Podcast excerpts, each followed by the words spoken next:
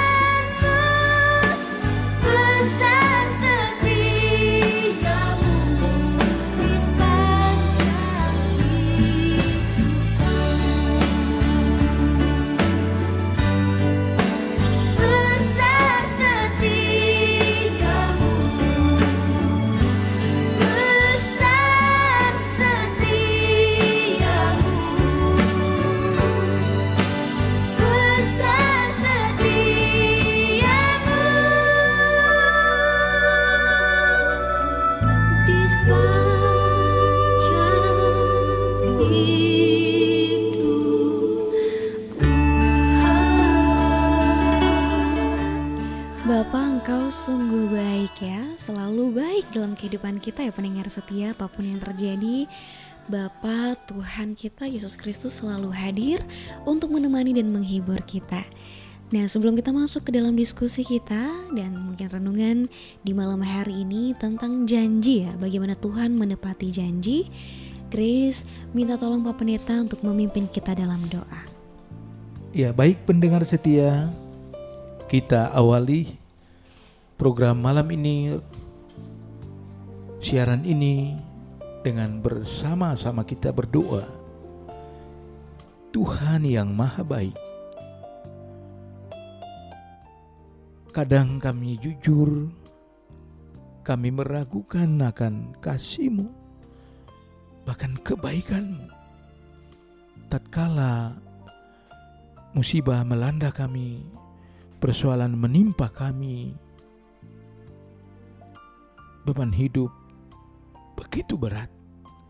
Sekali lagi Bapak, tatkala beban persoalan melanda kami, Lalu kami ragu akan kebaikanmu, kasihmu, dan janji-janjimu.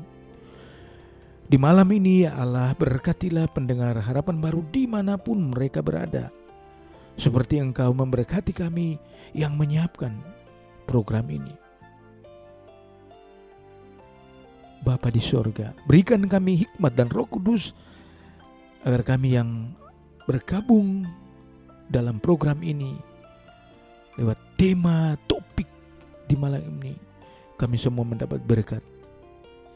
Ya Allah kami akan mendasari dengan membaca beberapa teks Alkitab. Tuhan tolong kami agar kami bisa membaca memahami dengan baik. Dalam nama Yesus kami mempersiapkan diskusi ini ya Allah. Amin. Pendengar setia program Harapan Baru, mari saudara kita melihat bacaan kita dalam perikop yaitu surat Petrus yang kedua. Kita lihat surat Petrus yang kedua atau dua Petrus Lalu kita berjumpa dengan bab satu atau pasal satu dan fokus kita pada ayat yang ke-16 sampai ayat yang ke-21. Lembaga Alkitab Indonesia memberi judul nubuatan tentang kemuliaan Kristus telah digenapi. Saudara, saya mengingatkan saudara yang baru bergabung. Topik kita Tuhan selalu menepati janji. Mari saudara kita baca ayat yang pertama, ayat yang ke-16, 2 Petrus pasal 1. Kami tidak mengikuti dongeng-dongeng isapan jempol manusia. Ketika kami memberitahukan kepadamu kuasa dan kedatangan Tuhan kita Yesus Kristus sebagai Raja. Tetapi kami adalah saksi mata dari kebesarannya kami menyaksikan bagaimana ia menerima kehormatan dan kemuliaan dari Allah Bapa ketika datang kepadanya.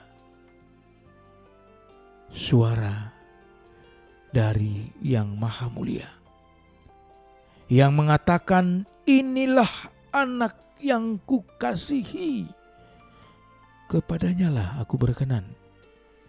Suara itu kami dengar datang dari sorga. Ketika kami bersama-sama dengan dia di atas gunung yang kudus. Dengan demikian kami makin diteguhkan oleh firman yang telah disampaikan oleh para nabi. Alangkah baiknya kalau kami memperhatikannya sama seperti memperhatikan pelita yang bercahaya di tempat yang gelap sampai fajar menyingsing dan bintang timur terbit bersinar di dalam hatimu. Yang terutama harus kamu ketahui ialah bahwa nubuat-nubuat dalam kitab suci tidak boleh ditafsirkan menurut kehendak sendiri. Sebab tidak pernah nubuat dihasilkan oleh kehendak manusia, tetapi oleh dorongan Roh Kudus orang-orang berbicara atas nama Allah. Demikian saudara teks kita di malam ini. Sekali lagi Tuhan selalu menepati janji. Pendengar setia berbicara tentang janji. Suatu tindakan aktif yang sering kita lakukan. Tidak sekali kita berjanji kepada seseorang dan tidak sedikit janji yang pernah kita dengar dari seseorang, termasuk orang-orang yang kita cintai. Saudara, sadar atau tidak, saudara dan saya adalah pelaku janji. Alkitab penuh dengan janji, saudara. Sekali lagi, Alkitab penuh dengan janji. Allah berkali-kali berjanji kepada umat manusia, dan Ia selalu menepati janjinya. Saudara, kita ada sampai saat ini karena janji Allah. Allah berjanji untuk memberikan matahari bagi orang yang baik, bagi orang yang jahat, dan hal itu nyata sampai kini.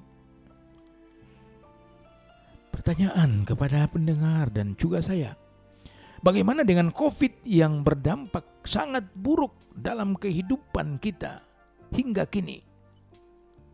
Kehidupan seluruh umat di jagat ini. Bagaimana dengan janji-janji Allah?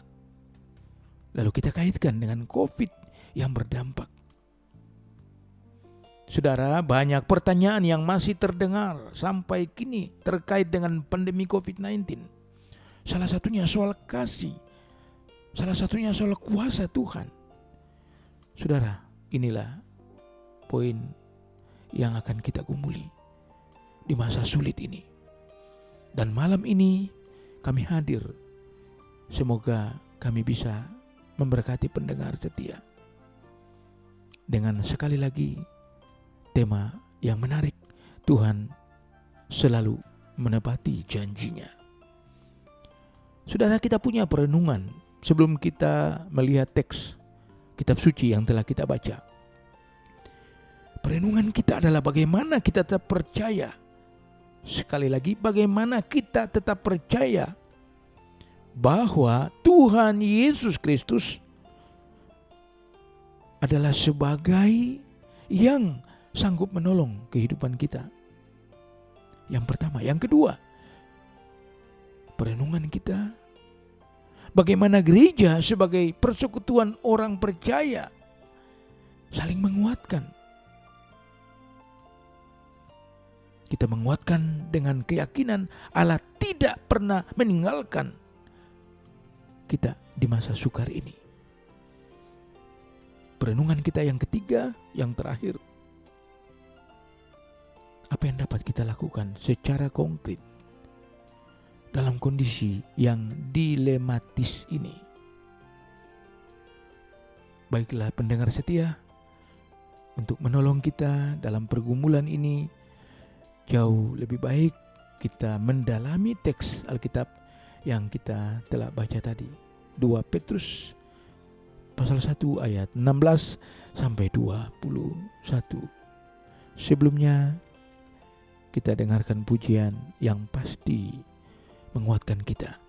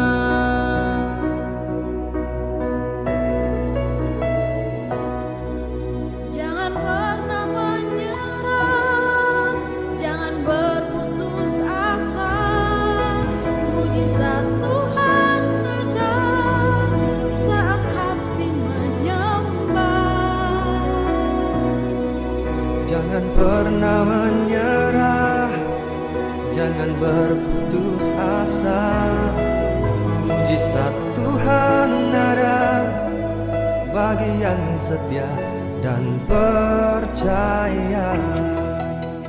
janji langit selalu biru tetapi dia berjanji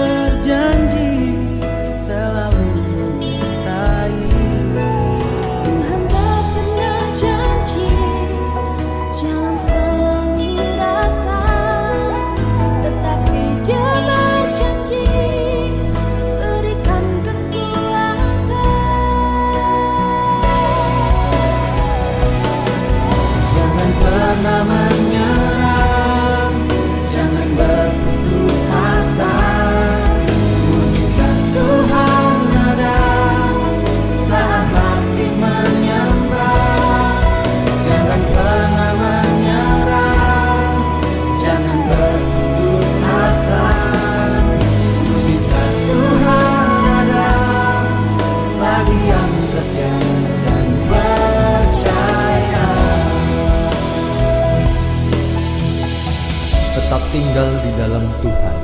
Demikianlah firman Tuhan dalam Yesaya 30 ayat yang ke-15. Sebab beginilah firman Tuhan Allah yang Maha Kudus Allah Israel. Dengan bertobat dan tinggal diam kamu akan diselamatkan. Dalam tinggal tenang dan percaya terletak kekuatanmu. Saudaraku yang terkasih, mungkin hari-hari ini engkau mengalami begitu banyak problema dalam hidupmu. Engkau membutuhkan kesembuhan, Engkau membutuhkan pemulihan di dalam ekonomi keluargamu. Bahkan mungkin keluargamu sedang ada di ambang kehancuran. Hari ini, ingatlah, kau punya Allah yang besar. Selama kita masih bernafas, mujizat masih ada. Bangkitlah, Tuhan sanggup memulihkan keadaan.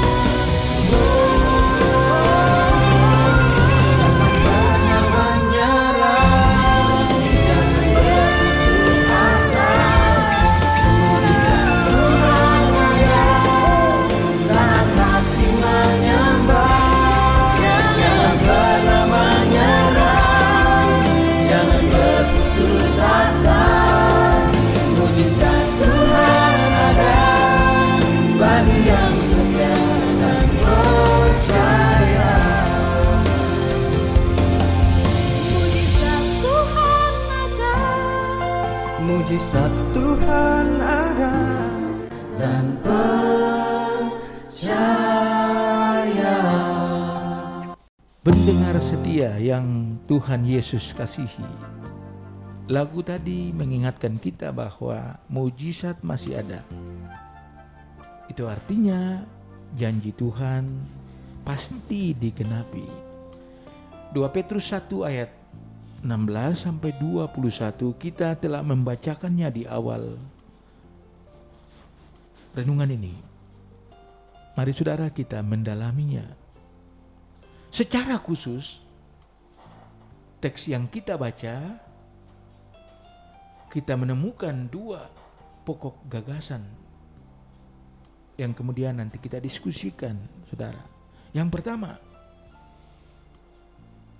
kita memahami apa itu kemuliaan Tuhan Yesus Kristus. Apa nilai dari kemuliaan itu? Dan apa gunanya, apa faedahnya bagi kehidupan orang percaya? Yang kedua, mari kita belajar sekali lagi untuk memahami lebih dalam akan janji-janji, khususnya janji Tuhan Yesus Kristus tentang kedatangannya. Untuk apa ia datang ke dalam dunia dan kepada siapa dia datang. Mari saudara kita memahami yang pertama tentang kemuliaan Tuhan. Dalam kamus besar bahasa Indonesia, kemuliaan Tuhan itu ialah berbicara soal keluhuran berbicara soal keagungan, berbicara soal kehormatan.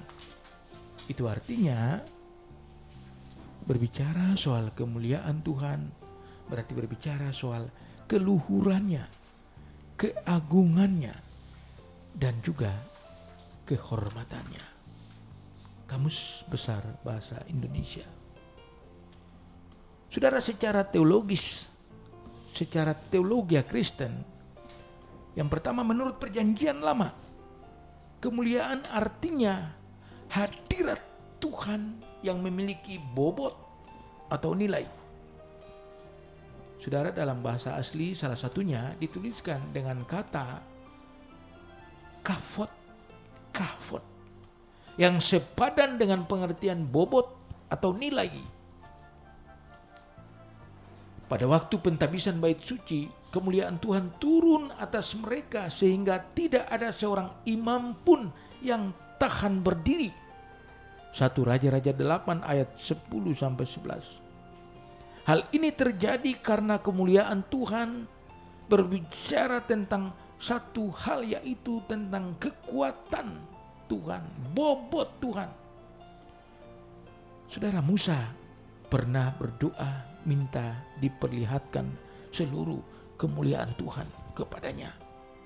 Keluaran 33 ayat 18. Tetapi Tuhan berkata kepada Musa, engkau tidak tahan memandang wajahku. Sekali lagi saudara, Tuhan berkata kepada Musa, engkau tidak tahan memandang wajahku. Sebab tidak ada orang yang memandang aku dapat hidup. Tuhan hanya mengizinkan Musa melihat punggung Allah. Saudara kemuliaan Tuhan menyala seperti api. Gunung gemetar ketika hadirat Tuhan turun. Keluaran 19 ayat 20. Tidak mungkin seorang manusia berdosa melihat Tuhan karena dia maha mulia dan manusia telah hilang kemuliaan. Perjanjian lama. Mari saudara kita lihat dalam perjanjian baru tentang kemuliaan Tuhan. Kemuliaan Tuhan begitu nyata dalam perjanjian baru. Real bagi manusia. Rasul Petrus saat dibaptis dengan roh kudus disertai dengan kemuliaan Tuhan yang sangat luar biasa. Pada waktu Yesus datang kedua kali pun akan menunjukkan seluruh kemuliaan itu. Pada saat Yesus dibaptis kemuliaan itu turun bersamaan dengan Roh Kudus. Dan kita bisa melihat seluruh manifestasi dari Allah itu sendiri. Saudara, itu yang dapat kita pahami.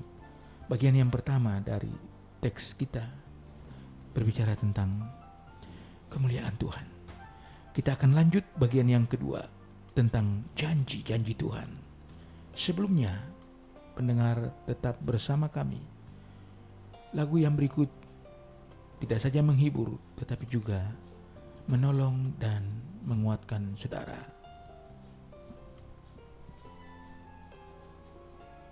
Ada ketakutan dan kekhawatiran kami di dalam janji dan kasih setiamu Tuhan. Untuk selamanya kami berserah di dalam kekuatan.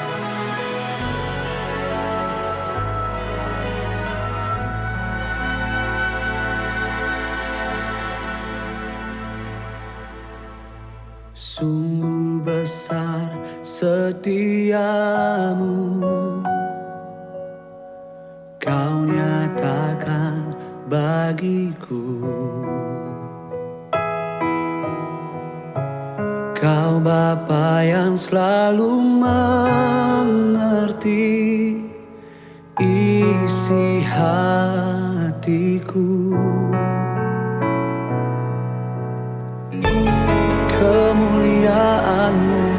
janjikan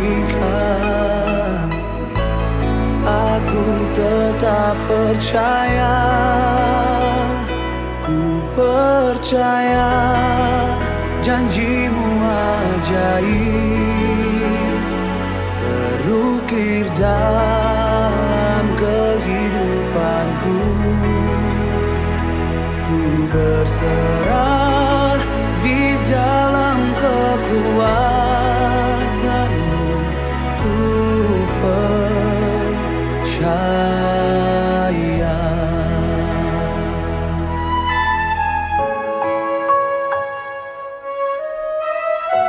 yang kami rasakan di hidup kami. Sungguh besar setiamu. Kau nyatakan Tuhan. Kau nyatakan bagiku. Kau Bapa yang selalu mengerti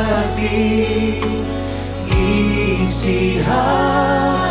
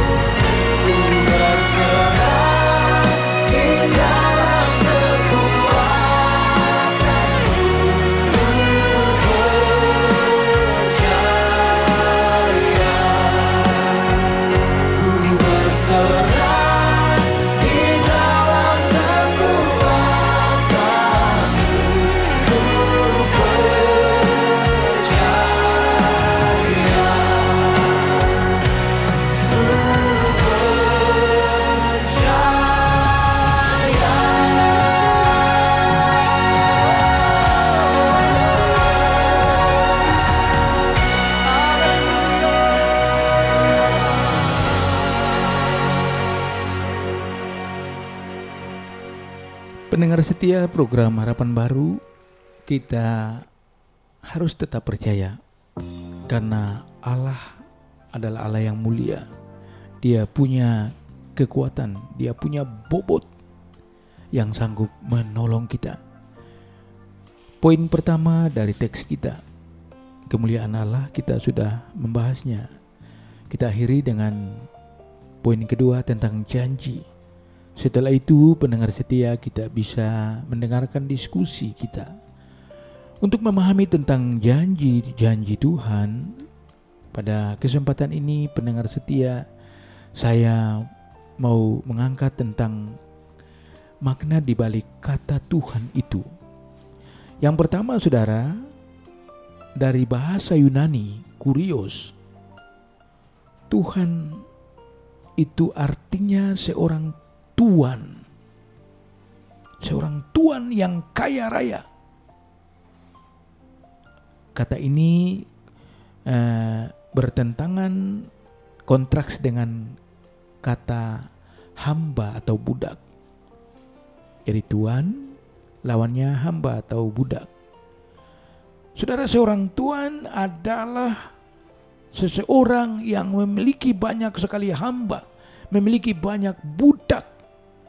Ia punya banyak harta, ia punya banyak ternak dan seterusnya. Saudara, begitulah gambaran tentang Tuhan kita. Yang kita kenal dalam Yesus Kristus. Seorang tuan yang kaya itu saudara dia bisa membeli budak sebanyak-banyaknya. Begitu juga Allah dalam Yesus Kristus adalah Allah yang kaya yang telah membeli kita dengan harga yang malah, mahal. Tubuh dan darahnya sehingga kita menjadi anak-anaknya. Itu arti dibalik kata Tuhan, kurios, bahasa Yunani. Yang berikut saudara, makna dibalik kata Tuhan yang penuh dengan janji itu, bahwa dia adalah raja, ia adalah pemimpin, ia memerintah, tetapi ia melindungi, ia memelihara umatnya. Raja pemimpin yang baik adalah menjaga, memelihara umatnya, melindungi warganya. Itulah Tuhan kita. Dan untuk itu dia berjanji untuk menyertai dan melindungi kita. Yang berikut saudara, dalam konteks yang lain, Tuhan itu seperti seorang imam yang bertugas mempersembahkan korban. Salah satunya adalah korban keselamatan supaya dosa-dosa kita diampuni. Dan Allah berjanji itu untuk itu. Yang terakhir saudara makna di balik kata Tuhan untuk memaknai janji-janjinya. Tuhan itu juga digambarkan seperti seorang ibu, puan, wanita, sumber kehidupan kita. Dia digambarkan seperti seekor induk burung, seperti seekor induk ayam yang punya tugas melindungi anak-anaknya di bawah naungan sayapnya. Itulah tugas seorang ibu. Itulah Tuhan. Dan ia berjanji untuk itu. Sampai saat ini saudara kita percaya janji-janjinya digenapi. Pujian yang berikut memberkati pendengar setia.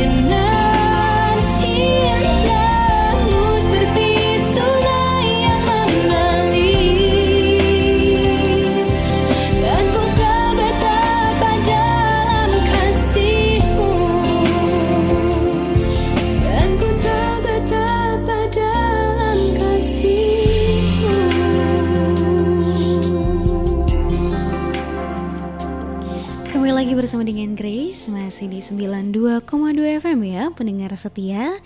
Tadi kita sudah mendengar renungan tentang Tuhan menepati janji Dan juga bagaimana Tuhan, makna nama Tuhan itu sebenarnya juga adalah janji ya Karena kedatangan Tuhan itu sendiri adalah sebuah janji yang digenapi begitu ya Sebagai sebuah proyek keselamatan ya pendengar setia. Dan yang pastinya di malam hari ini seperti lagu yang sudah tadi kita dengar, janjimu seperti fajar pagi hari. Semoga pendengar setia di mana pun pendengar setia berada selalu merasakan gitu ya, menikmati bagaimana indahnya janji Tuhan seperti fajar di pagi hari. Dan di hari ini kita akan masuk ke dalam diskusi kita yang pertama. Mungkin tadi kita sudah bahas tentang bagaimana peran doa itu juga dalam penggenapan janji itu sendiri ya tapi kita sering kali dalam doa dan permohonan kita kita sering sekali berfokus hanya kepada meminta. Kepada meminta hanya kepada diri kita sendiri kebaikan diri kita sendiri dan bahkan mungkin pendengar setia mungkin sadari tak jarang kita sering sekali menuntut. Menuntut akan janji Tuhan, menuntut untuk menepati, memenuhi keinginan-keinginan dan permohonan kita. Sehingga ketika Tuhan tidak menjawab sesuai dengan keinginan kita, tak jarang kita menjadi kecewa. Lalu Pak Pendeta dengan background seperti itu, dengan permohonan, permintaan dan sering kali kita menuntut seperti itu, sebetulnya janji seperti apa yang sekiranya yang ditepati oleh Tuhan? Ya, terima kasih pertanyaan yang baik. Saya menyapa pendengar yang mungkin baru bergabung tema kita Tuhan selalu menepati janji. Ya, berbicara tentang janji, kita tidak boleh lupa bahwa Allah tidak berjanji bahwa kita tidak ada masalah. Ini penting, penting bagi kita. Allah tidak berjanji bahwa kita tidak akan bebas dari masalah. Tetapi yang ia janjikan adalah ia menyertai kita, ia mendampingi kita, bahkan ia bersama kita dalam menghadapi masalah. Oleh karena itu, bagi setiap orang percaya, setiap orang Kristen harus senantiasa berserah. Karena Allah tidak menjanji bahwa kita tidak akan bermasalah. Allah tidak pernah berjanji dalam konsep yang demikian, maka ada hal yang pokok yaitu doa. Sebab karena ada masalah, karena ada persoalan, maka ada doa. Doa lahir, doa akan keluar dengan sendirinya. Sebab di dalam doa itulah betul-betul kita menyatakan kepada Allah bahwa Allah kami ada masalah. Allah bahwa masalah kami sekarang begitu berat. Lalu kita mendengar janji Allah. Aku tidak akan meninggalkanmu. Aku tidak akan pernah membiarkan kamu sendiri. Allah berjanji yang kita kenal dalam janji ketiga peristiwa Batra, Nuh, banjir besar, bahwa tidak akan menghukum dunia lagi. Bahwa Allah tidak akan menghukum kita. Tetapi bukan berarti kita tidak akan diperhadapkan dengan masalah. Tetapi janji itu terkait dengan dosa kita sudah diampuni, dosa kita sudah ditebus. Tetapi kehidupan yang penuh dengan lika-liku, masalah, persoalan akan menjadi instrumen kehidupan kita hari lepas hari. Dan sebab itu doa. Dan saudara ingat apa saja kita bisa sampaikan dalam doa. Tetapi renungkan apa yang Yesus katakan bahwa aku akan menjawab doa sesuai dengan kehendakku. Sebab apa yang kamu minta mungkin saja tidak baik untukmu, tetapi apa yang aku berikan itulah itulah yang terbaik untukmu. Jadi saudara, Allah berjanji bahwa langit tak selalu biru, laut tidak selalu ceria, tetapi ketika badai menghadang, ia ada bersama kita. Dan di situlah doa menjadi sangat sangat penting. Kita minta dan Tuhan akan menjawab sebagaimana janjinya, bukan seperti isi doa kita. Sebab mungkin doa kita tidak sama dengan apa yang Allah rancangkan kepada kita. Bagian yang pertama, saya kembalikan kepada Grace. Baik Pak Pendeta, wah ini untuk pendengar setia mungkin satu refleksi penting bagi kita. Kita sering sekali memohon untuk dijauhkan dari segala masalah, dijauhkan dari segala musibah begitu ya Pak Pendeta ya. Mungkin sebagai manusia itu mungkin tampak wajar ya Pak Pendeta ya. Karena kita tentu pada dasarnya tidak ingin berada dalam kesulitan. Tapi pendengar setia, Tuhan tentu seperti yang Pak Pendeta sampaikan, tidak pernah mengatakan bahwa tidak akan ada masalah dalam hidup kita pun masalah adalah bagian dari proses ya Pak Pendeta ya. Iya, iya, benar. Untuk menjadikan kita lebih baik dan lebih dewasa. Mungkin seperti menjadikan kita satu langkah lebih maju gitu ya seperti sebuah tantangan sehingga kita kita ketika kita bisa melaluinya maka kita bisa menjadi jauh menjadi pribadi yang jauh lebih baik.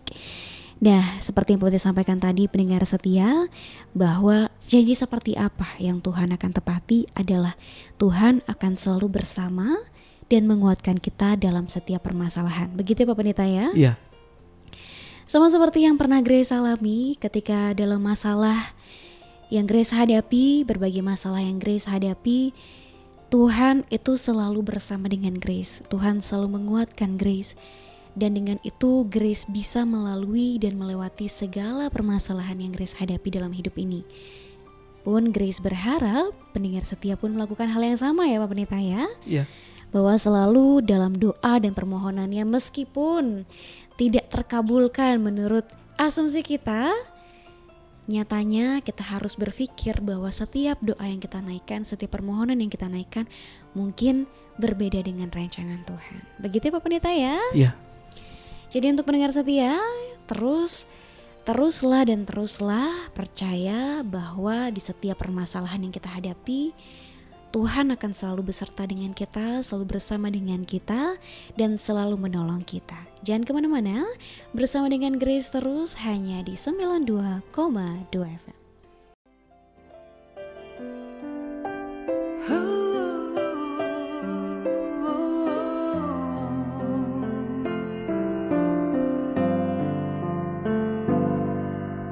Bukan dengan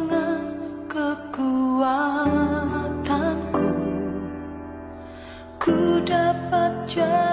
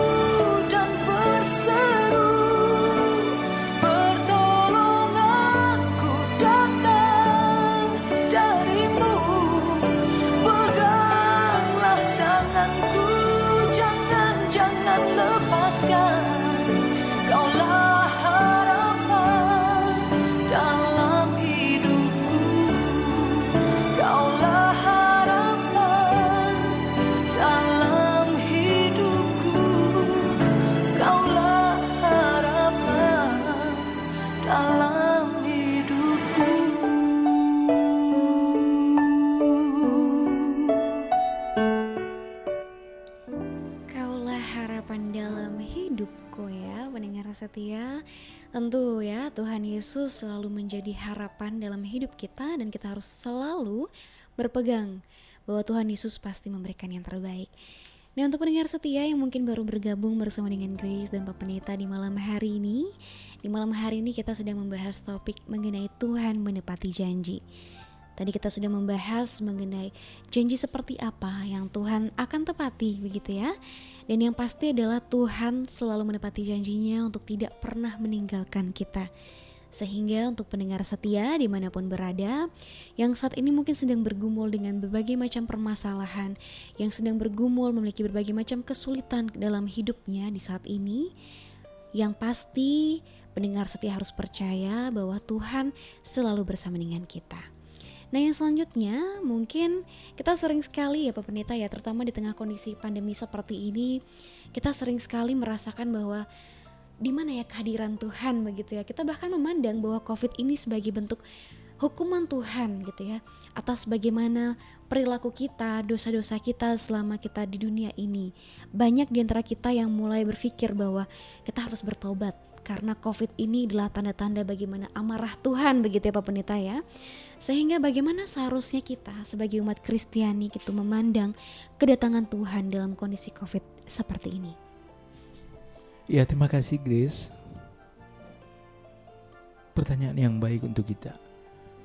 Pendengar setia yang Tuhan Yesus cintai Yang Tuhan Yesus kasihi Saya setuju Saya sependapat Jika masalah Kita jadikan Sebagai saat di mana kita berbenah.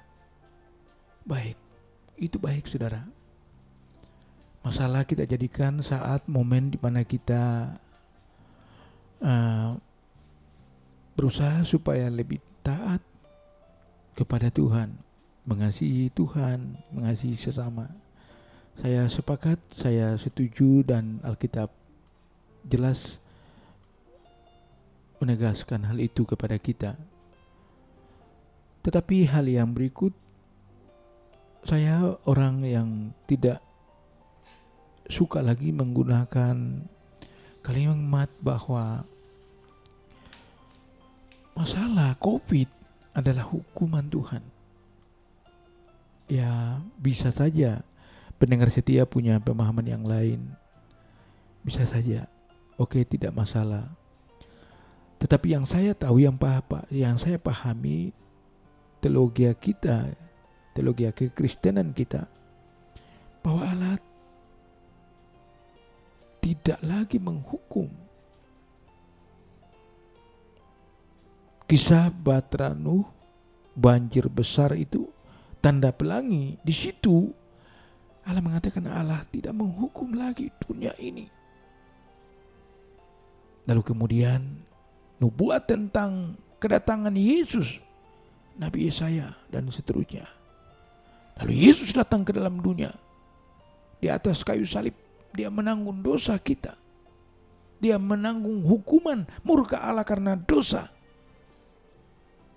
Sehingga saya tidak lagi memiliki pemahaman bahwa COVID masalah adalah hukuman Allah. Saya tidak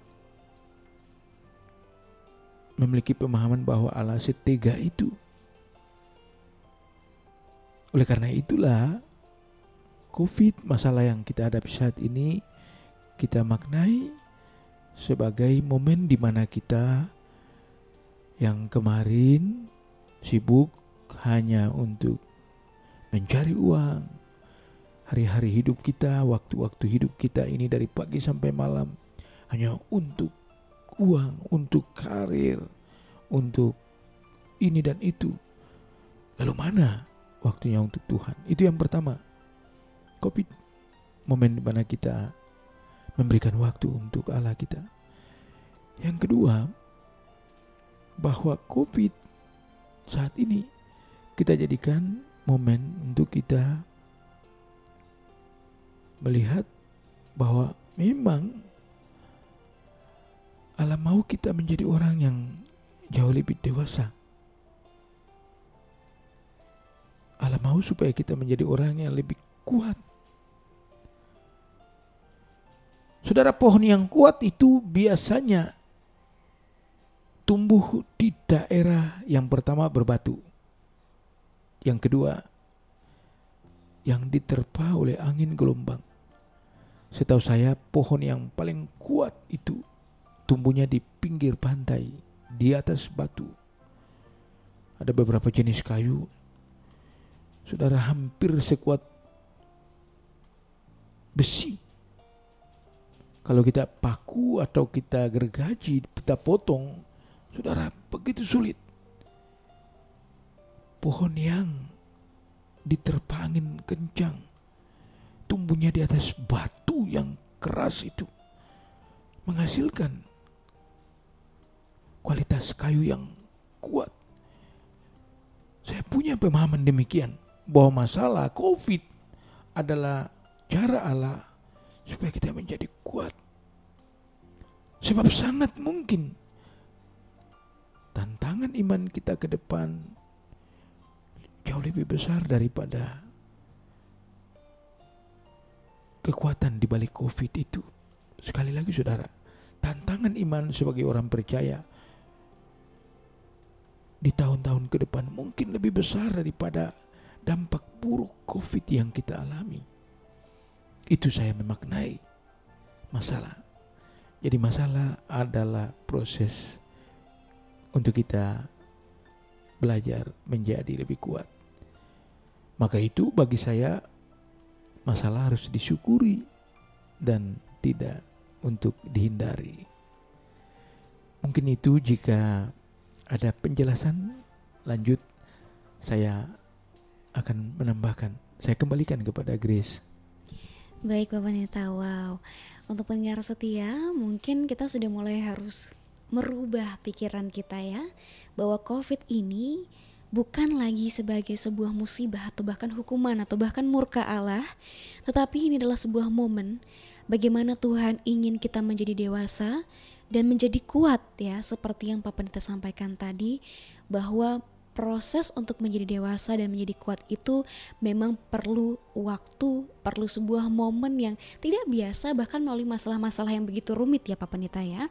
Sehingga mungkin mungkin Pak Pendeta bisa sedikit berbagi bagaimana kita bisa merespon begitu ya. Bagaimana kita bisa memberikan aksi daripada mindset kita supaya kita bisa memandang COVID ini dari sisi yang berbeda. Terima kasih pendengar setiap program Harapan Baru. COVID banyak orang mengalami kesulitan ekonomi. Bagi saudara-saudara kita yang mungkin punya tabungan di bank yang cukup, mereka masih bisa tenang. Tetapi bagaimana dengan saudara-saudara kita yang sebelum Covid gaji harian, gaji mingguan, mereka pegawai lepas, saudara. Mereka tidak diikat dengan kontrak, tidak bekerja ya tidak mendapat sesuatu. Orang-orang yang seperti ini secara logika pasti saudara sangat-sangat terpuruk dan berat. Saudara, COVID momentum untuk kita berbuat sesuatu. Tidak bisa tidak.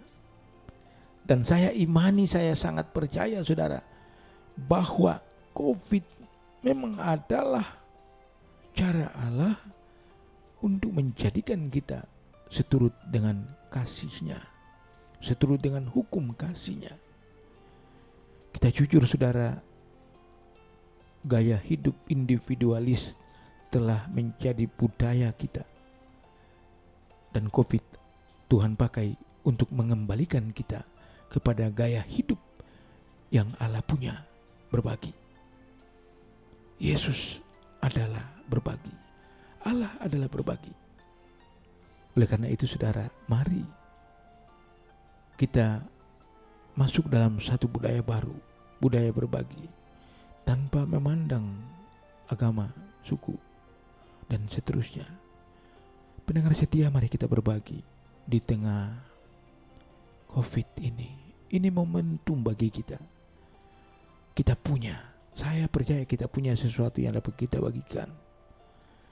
Kalau kami saat ini yang ada bersama pendengar setia, lewat program ini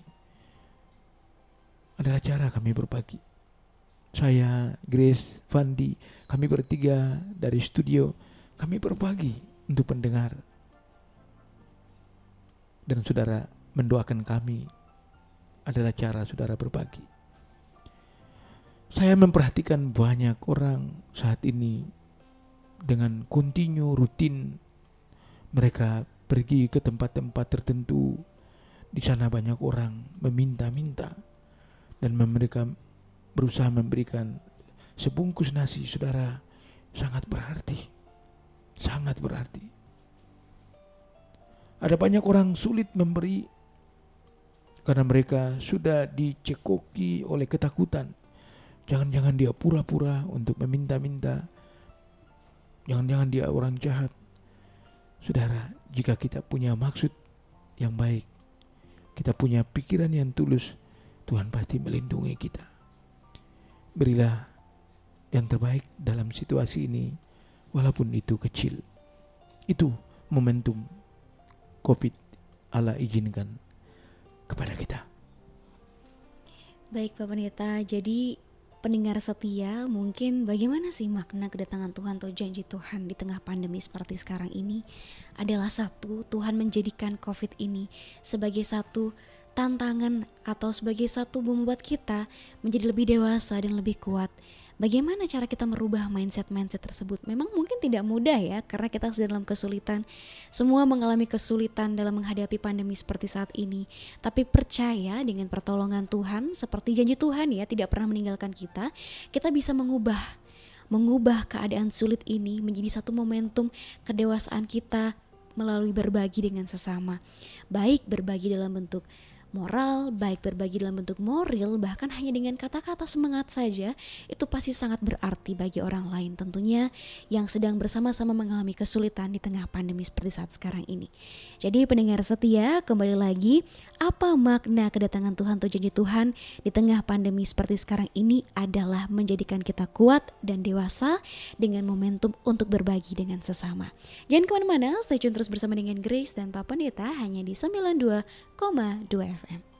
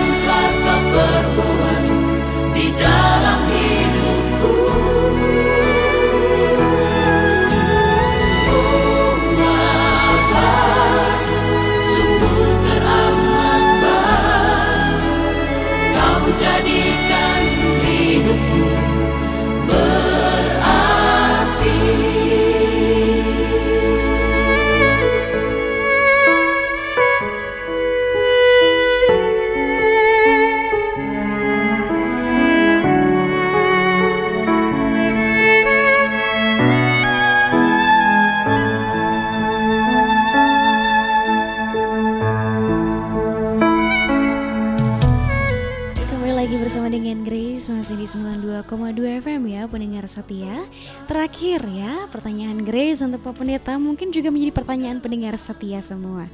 Pak Pendeta bagaimana kita harus merespon jawaban Tuhan yang berbeda dengan keinginan kita? Iya, terima kasih ini penting, pendengar setia sangat penting.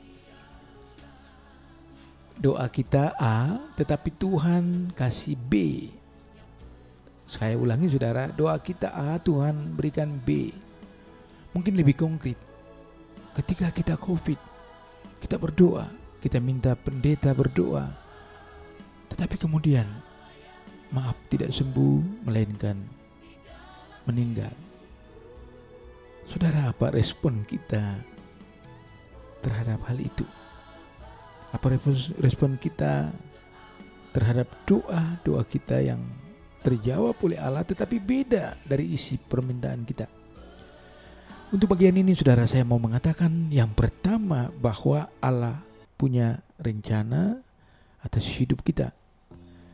Sejak dari kandungan ibu, Allah yang merancang kita sampai kapan kita kembali. Itu yang pertama. Dengan demikian, maka kita tidak punya kuasa apa-apa atas hidup ini. Yang kedua, ingatlah bahwa Allah melihat kita bukan saja hari ini, tetapi hari besok. Allah melihat kita jauh ke depan. Karena itu Allah memberikan yang terbaik untuk itu. Karena itulah kita meminta baik, boleh, silakan, tetapi Allah yang menjawabnya. Yang jelas saudara, kita minta ikan, tidak mungkin dia berikan ular. Tidak mungkin. Pasti dia berikan apa yang penting yang kita butuhkan. Karena itulah dalam segala hal kita tetap bersyukur. Dalam segala hal kita tetap bersyukur. Sebab hidup dan kematian adalah bagian dari karya Allah. Yang jelas saudara, kita jangan berhenti berdoa dan tetap memegang pada janji Allah bahwa dia menyertai kita dulu kini dan sampai selama lamanya. Mungkin itu yang dapat saya sampaikan. Saya kembalikan kepada Grace. Baik ya pendengar setia, jadi kita harus berserah ya Pak ya, menyerahkan bahwa apa pun yang Tuhan jawab, apa pun janji Tuhan yang digenapi olehnya, itu adalah yang terbaik. Kita hanya bisa percaya pada Tuhan dan kita pasti harusnya percaya bahwa Tuhan pasti akan memberikan yang terbaik bagi kita. Baik ini, baik dulu, baik sekarang maupun selama-lamanya Pak Pendeta ya. Terakhir, Mungkin Pak Pendeta bisa berikan sedikit semangat untuk teman-teman pendengar setia di mana pun berada. Ya pendengar setia program Harapan Baru Kiranya dengan program ini Saudara dikuatkan bahwa Allah berjanji dia akan menyertai Dan biarlah dengan program ini kita bisa mengambil bagian dalam pelayanan di mana pun kita berada Ingatlah kita tetap menjaga apa yang menjadi hal yang terbaik saat ini terkait dengan COVID. Ingat pesan ibu dan sebagai orang percaya hal yang paling penting adalah punya iman di samping punya imun dan punya ilmu. Mari saudara kita akhiri dengan bersama kita berdoa. Kita berdoa. Ya Allah dengan penuh kerendahan hati kami datang kepadamu dan kami mohon kuatkanlah pemimpin kami, pemerintah kami, mulai dari Bapak Presiden Wakil sampai ke pemerintahan yang ada di desa bahkan di dusun.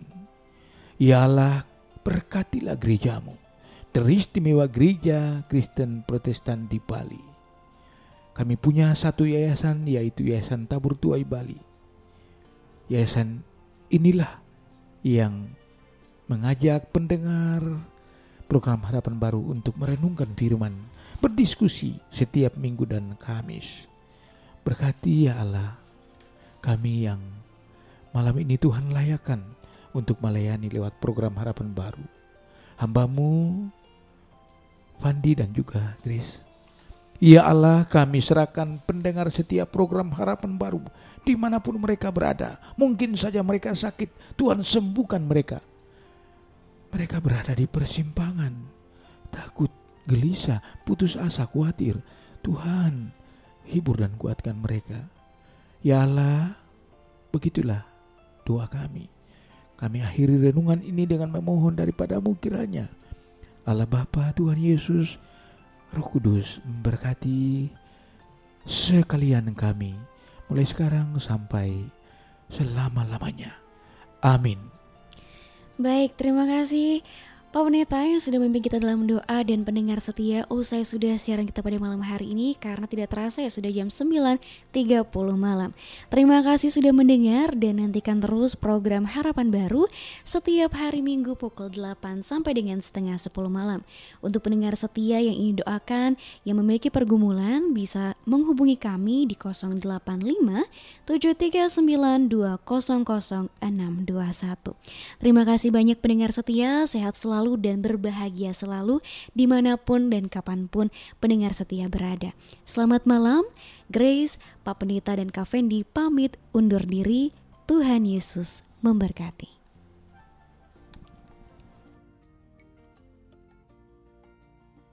Apa